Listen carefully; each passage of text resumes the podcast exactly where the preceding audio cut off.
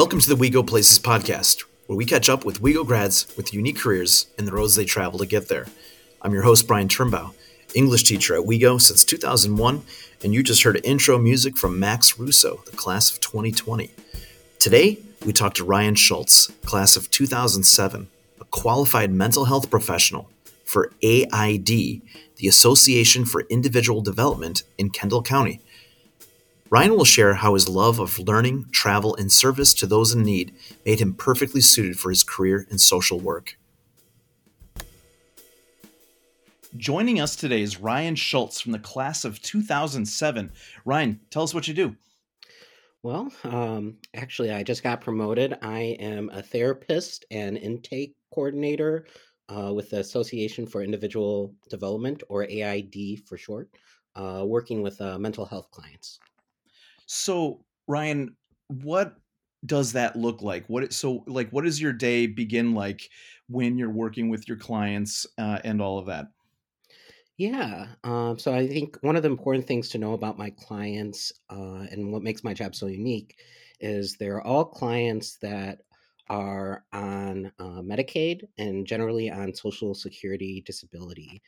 Um, so I think all of us have gone through um, times of depression or anxiety um, at some point in our lives. We're seeing it's becoming more and more common, but our clients, uh, their mental health issues are chronic. And so, really, my job is to go in there and work weekly um, with these clients. Uh, my most recent position before my promotion, uh, I was a case manager. So I would be looking at their day to day lives, um, help them in connecting with resources that they need to, uh, making sure that they're doing a good job with uh, their everyday activities of uh, daily living, that sort of stuff.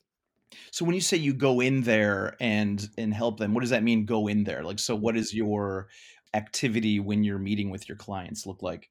Yeah, so um, I'm on site. I'm going into their homes, uh, going out and visiting them in their communities. Uh, at times, I will go with them to their medical provider appointments to make sure that uh, they're properly advocated for. Uh, so that's one of the things I actually really like about this job is it's very hands-on out in the community. And, and how do they get referred to your organization and to your, is it are, you- are you affiliated with the hospital? Who exactly is your uh, employer for this? Yeah, so AID is a non-profit agency, and really we rely on referrals most of the time out on the community. We do have a main office in Aurora, so people could go through that. Uh, but a lot of our referrals come from individuals that have heard about our organization. Uh, sometimes their family is referring uh, them to our organization. And then uh, we look at their information and we bring in an intake coordinator, which is actually going to be uh, one of my new responsibilities uh, with my promotion. And we go in there, uh, get a basic background of their mental health history, what their needs are for the organization. we help them to form an individual plan uh, with goals and objectives uh, for how they want to improve in their mental health. So we're going to come back to maybe some of the, the goal setting and kind of stories of success of what you do at work. Um, but I was wondering if you could kind of uh, walk me through uh, what did you do when you left WeGo and how did, and then maybe we'll kind of trace back to where we are uh, today with that. So uh, when you left uh, WeGo, where'd you go off to school? Yeah, so it was a long journey. Uh, I went to the University of Wisconsin Madison, so proud Badger, and I majored in English literature and Hebrew and Semitic studies, and um, that was always interesting. I'm sure you've heard the question, uh, "What do you do with a BA in English?" Well, do you know? uh, you can teach, and um, and uh, that might be that might be it. yes, uh, you could also bartend. Generally, yeah, bartenders could come up with good stories or ah right um, that well that that also uh, to include mr caltadroni that would include uh, a philosophy major as well i think you would appreciate that so yes uh, but uh, or you could actually go back to school which is exactly what i did um, so i actually have two graduate degrees uh, my first one was in uh, intercultural studies and teaching English as a second language. And so in my 20s, I was an English second language teacher, uh, taught locally, uh, working with refugees, but also worked a little bit overseas as well. Uh, and just with working with a diverse group of people and getting to hear their stories got me really interested in social work. So then I ended up going back to Aurora University to get my master's degree in social work. And that's how I ended up in the field that I'm in now. So Ryan, you you said that you did some work with refugees locally, and then you did some travel overseas to kind of continue your studies with that. Maybe expand upon a little bit about what you did locally with that work with refugees. What what organization was that with? Yeah, so that's with World Relief, um, and I cannot plug them enough. They're an awesome organization. Uh, with everything that's been going on, they've consolidated to the point where it's it's World Relief in Chicago, and they specialize in uh, relocating refugees um, from overseas into the United States. They're one of the few agencies that are approved by the UN and the United States to do that.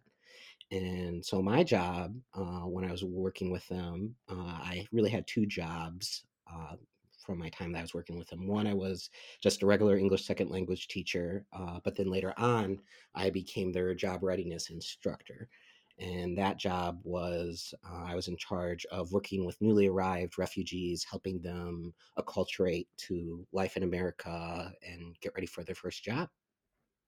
I would imagine that there would be some obvious level of culture shock with refugees coming to the United States, but I, I would imagine there would be some type of grieving uh, as well with if you're a refugee, you're not leaving your country because of choice. This is because your country's involved in some type of incredible political strife or ethnic upheaval, whatever it may be.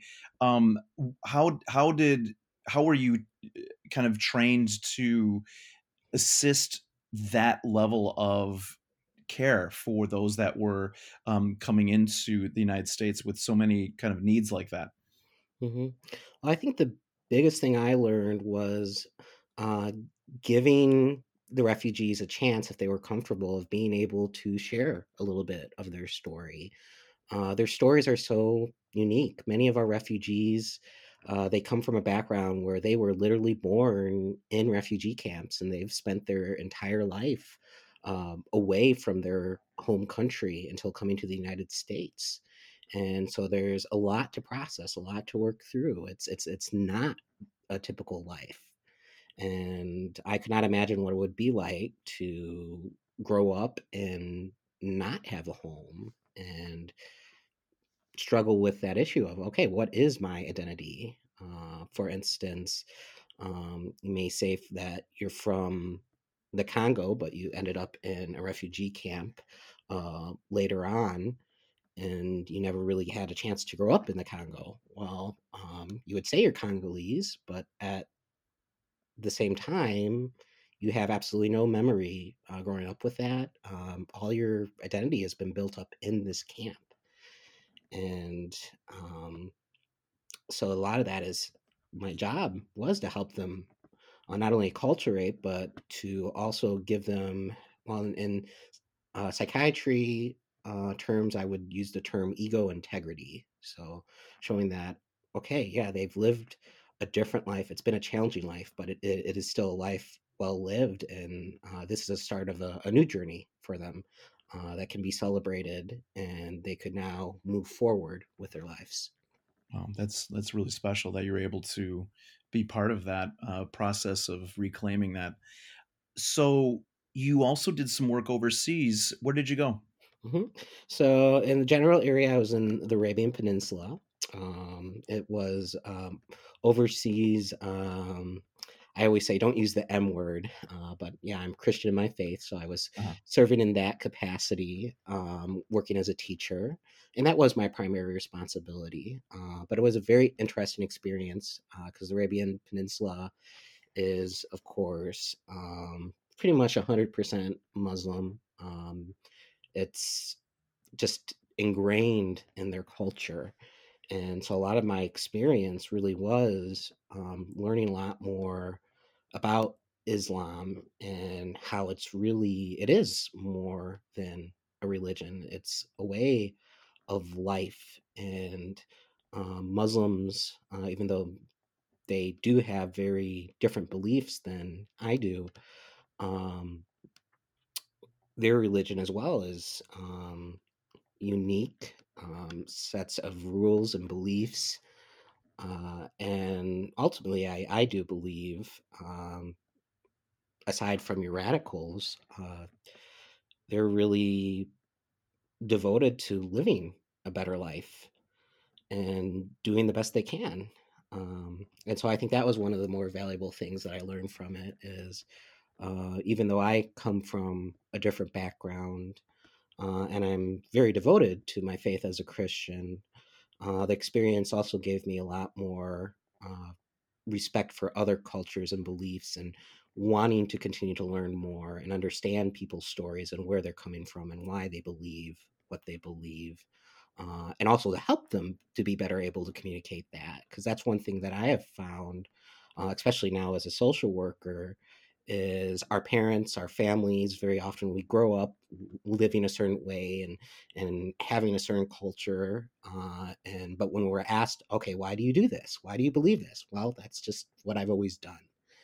Um, and I think most people generally don't get past that point. Uh, but it's really special when you get to the point of understanding, okay, this is why I believe what I believe, and this is what it's done in, in, in my life, and this is how it's brought me through my life um, I think that brings about a, a, totally higher level of just confidence. Uh, and um, once again, I'll use that word ego integrity, a life well lived uh, and a life that's meaningful. Did, did you, when you were over there and you were in, doing your work, how, what did you do you still keep in touch with any of the people that you uh, that you worked with while you were over there? Mm. Oh yeah, I do occasionally, uh, not all too often, because it is a pretty um, harsh, challenging environment out there, uh, and so the people over there too um, aren't able to um, get back to me too often. Uh, but every now and then, I do get a chance to chat and catch up, and uh, I enjoy those opportunities. So, you, when you came back to the United States after studying abroad, working abroad, what did you do next?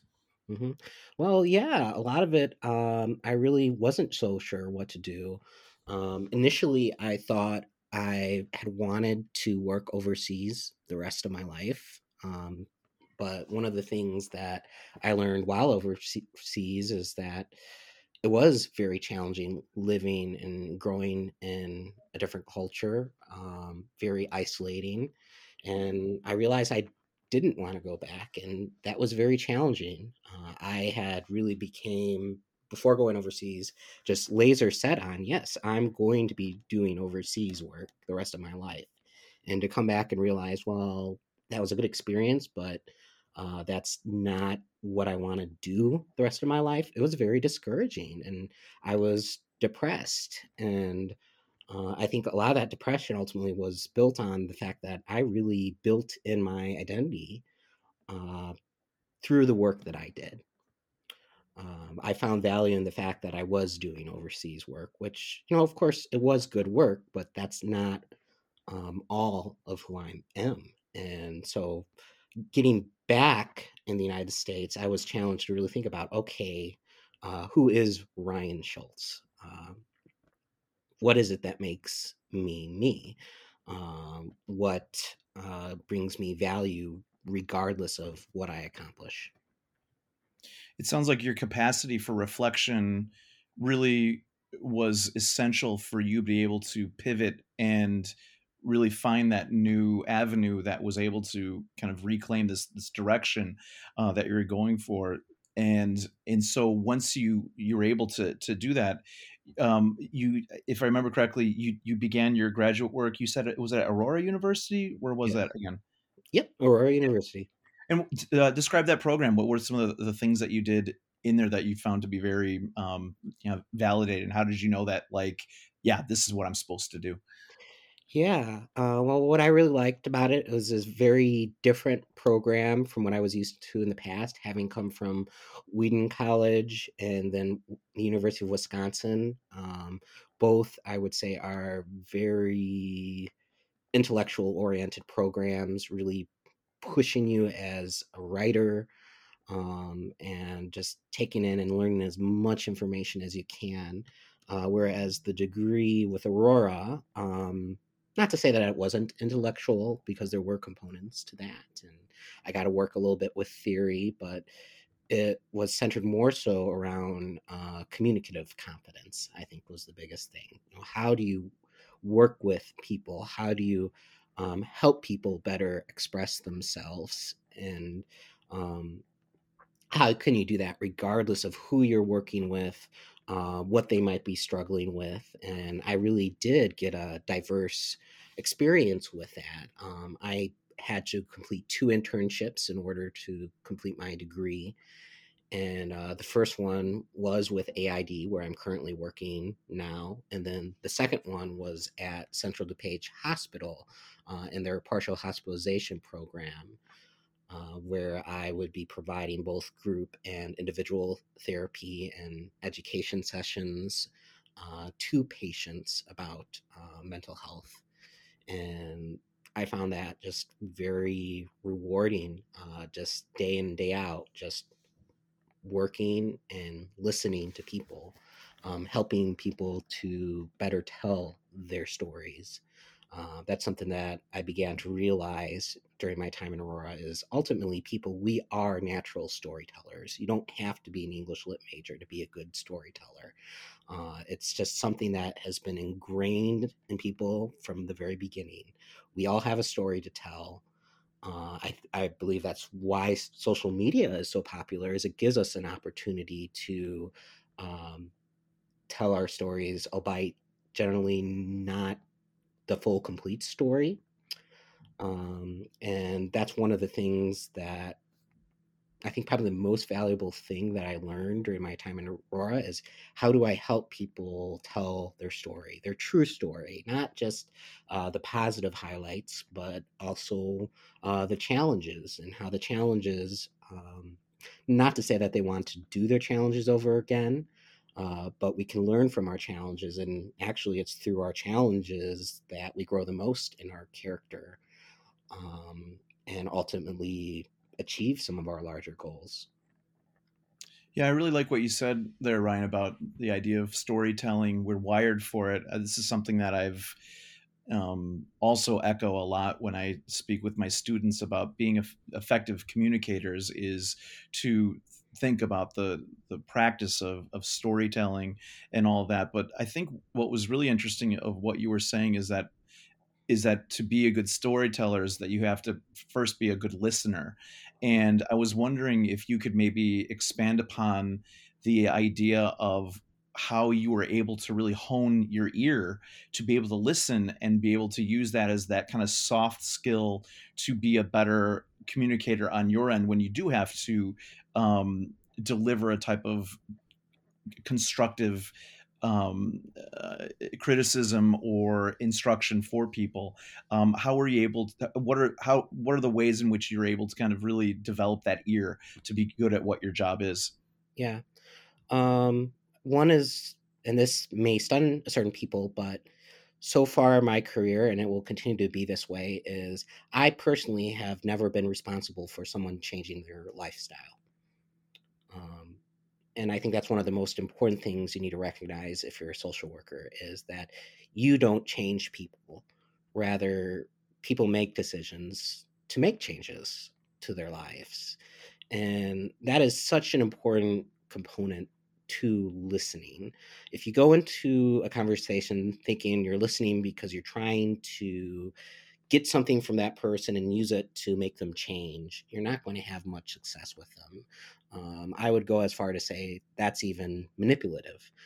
Uh, but if you go into the conversation of, okay, this person has a story to tell me, so I'm going to sit there and listen and then ask questions uh, questions are so important. You don't necessarily need to comment on every single thing, but rather, and that's always something I'm constantly thinking about is as this person is talking, what questions could I ask to help clarify the story?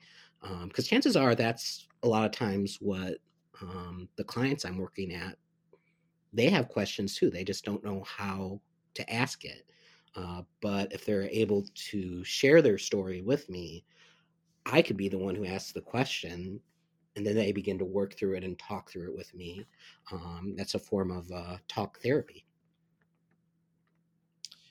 The other part I was thinking about is that you know you you do deal you've you've you've confronted people who are in really harsh points in their life, whether it was the refugees or the, your current clients that you're working with.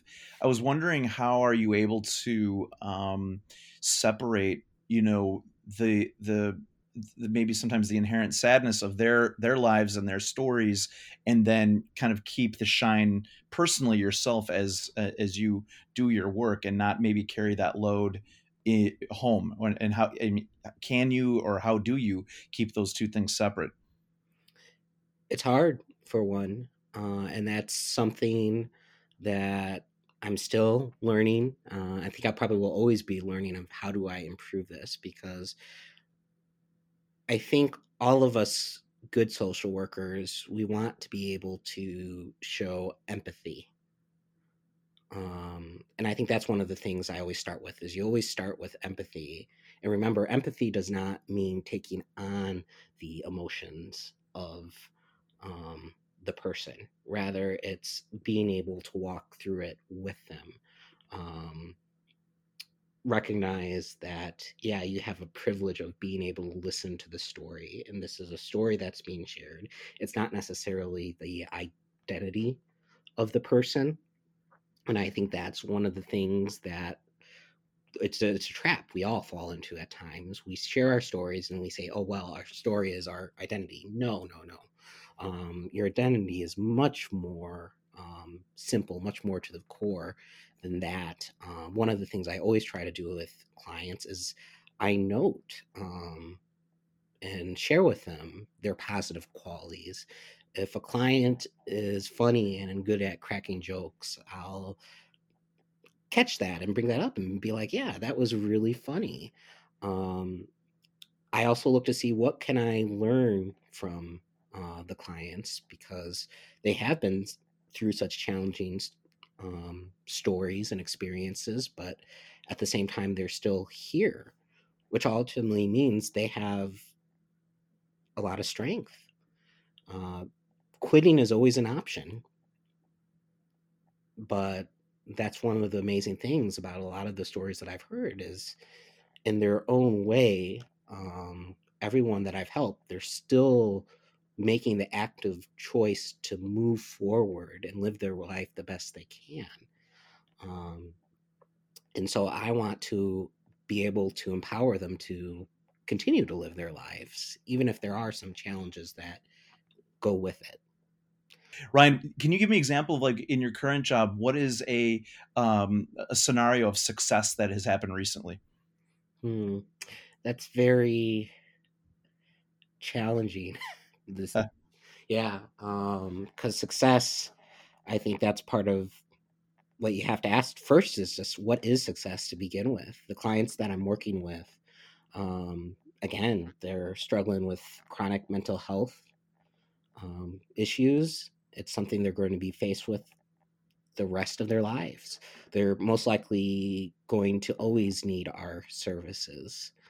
Uh, but what I really choose to look at as successes is uh, is the person when I'm able to meet with them, are they better able to share their stories and uh, find some joy in the life that they've experienced. I've had some clients um, that, yeah, it might be some of what they're going through in terms of mental health is biological, but a lot of it goes back to nurture life, just challenging life stories that if you and I lived and went through, we may not be here right now.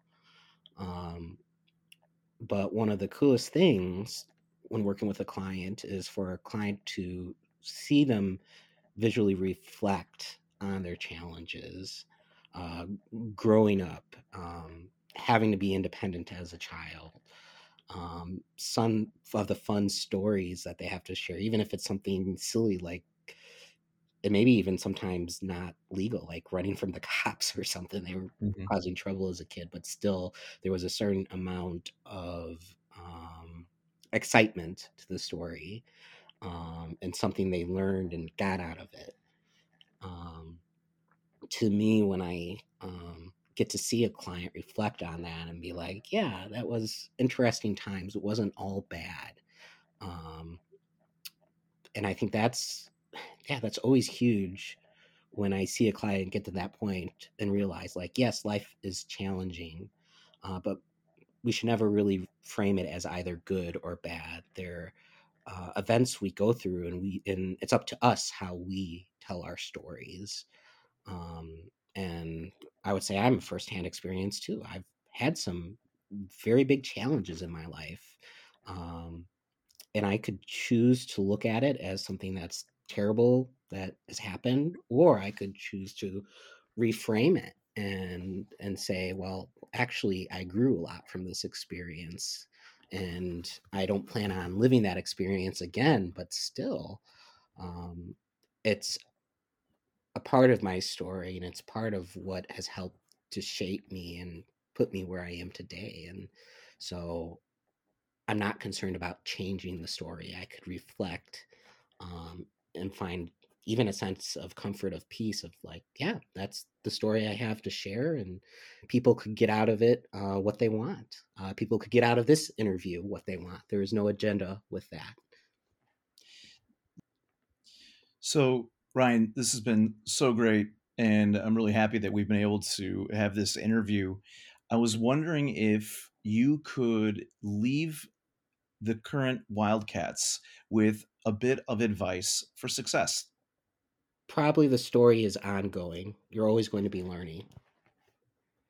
Um, you know, there was a time, especially in my 20s, uh, where I would sometimes think, well, yeah, there has to get to the point where I'll have it all together. I'll have it all figured out. Um, and now that I'm in my 30s, I'm like, okay, yeah, I clearly don't have everything figured out. out. Um, I've learned a lot. Um, but I'm always going to be learning. There's always going to be something else to tell. Um, right now, my work, uh, you know, I'm working towards getting my professional license in social work. Uh, I love my job. My job is not my identity. Um, and that being said, I'm yeah, I'm very comfortable. I enjoy the journey I'm on right now but I'm also prepared for changes that will inevitably happen in my life. And I'm excited for those changes when they do come. Um, Ryan, that was great. Uh, I have had such a great time catching up with you, and I want to thank you again for this interview, and I wish you all the best. Cool. Thank you. It was good talking to you. I've enjoyed it immensely. Thanks for listening. If you want to find past episodes, go to Apple Music, Podcasts, and search We Go Vox.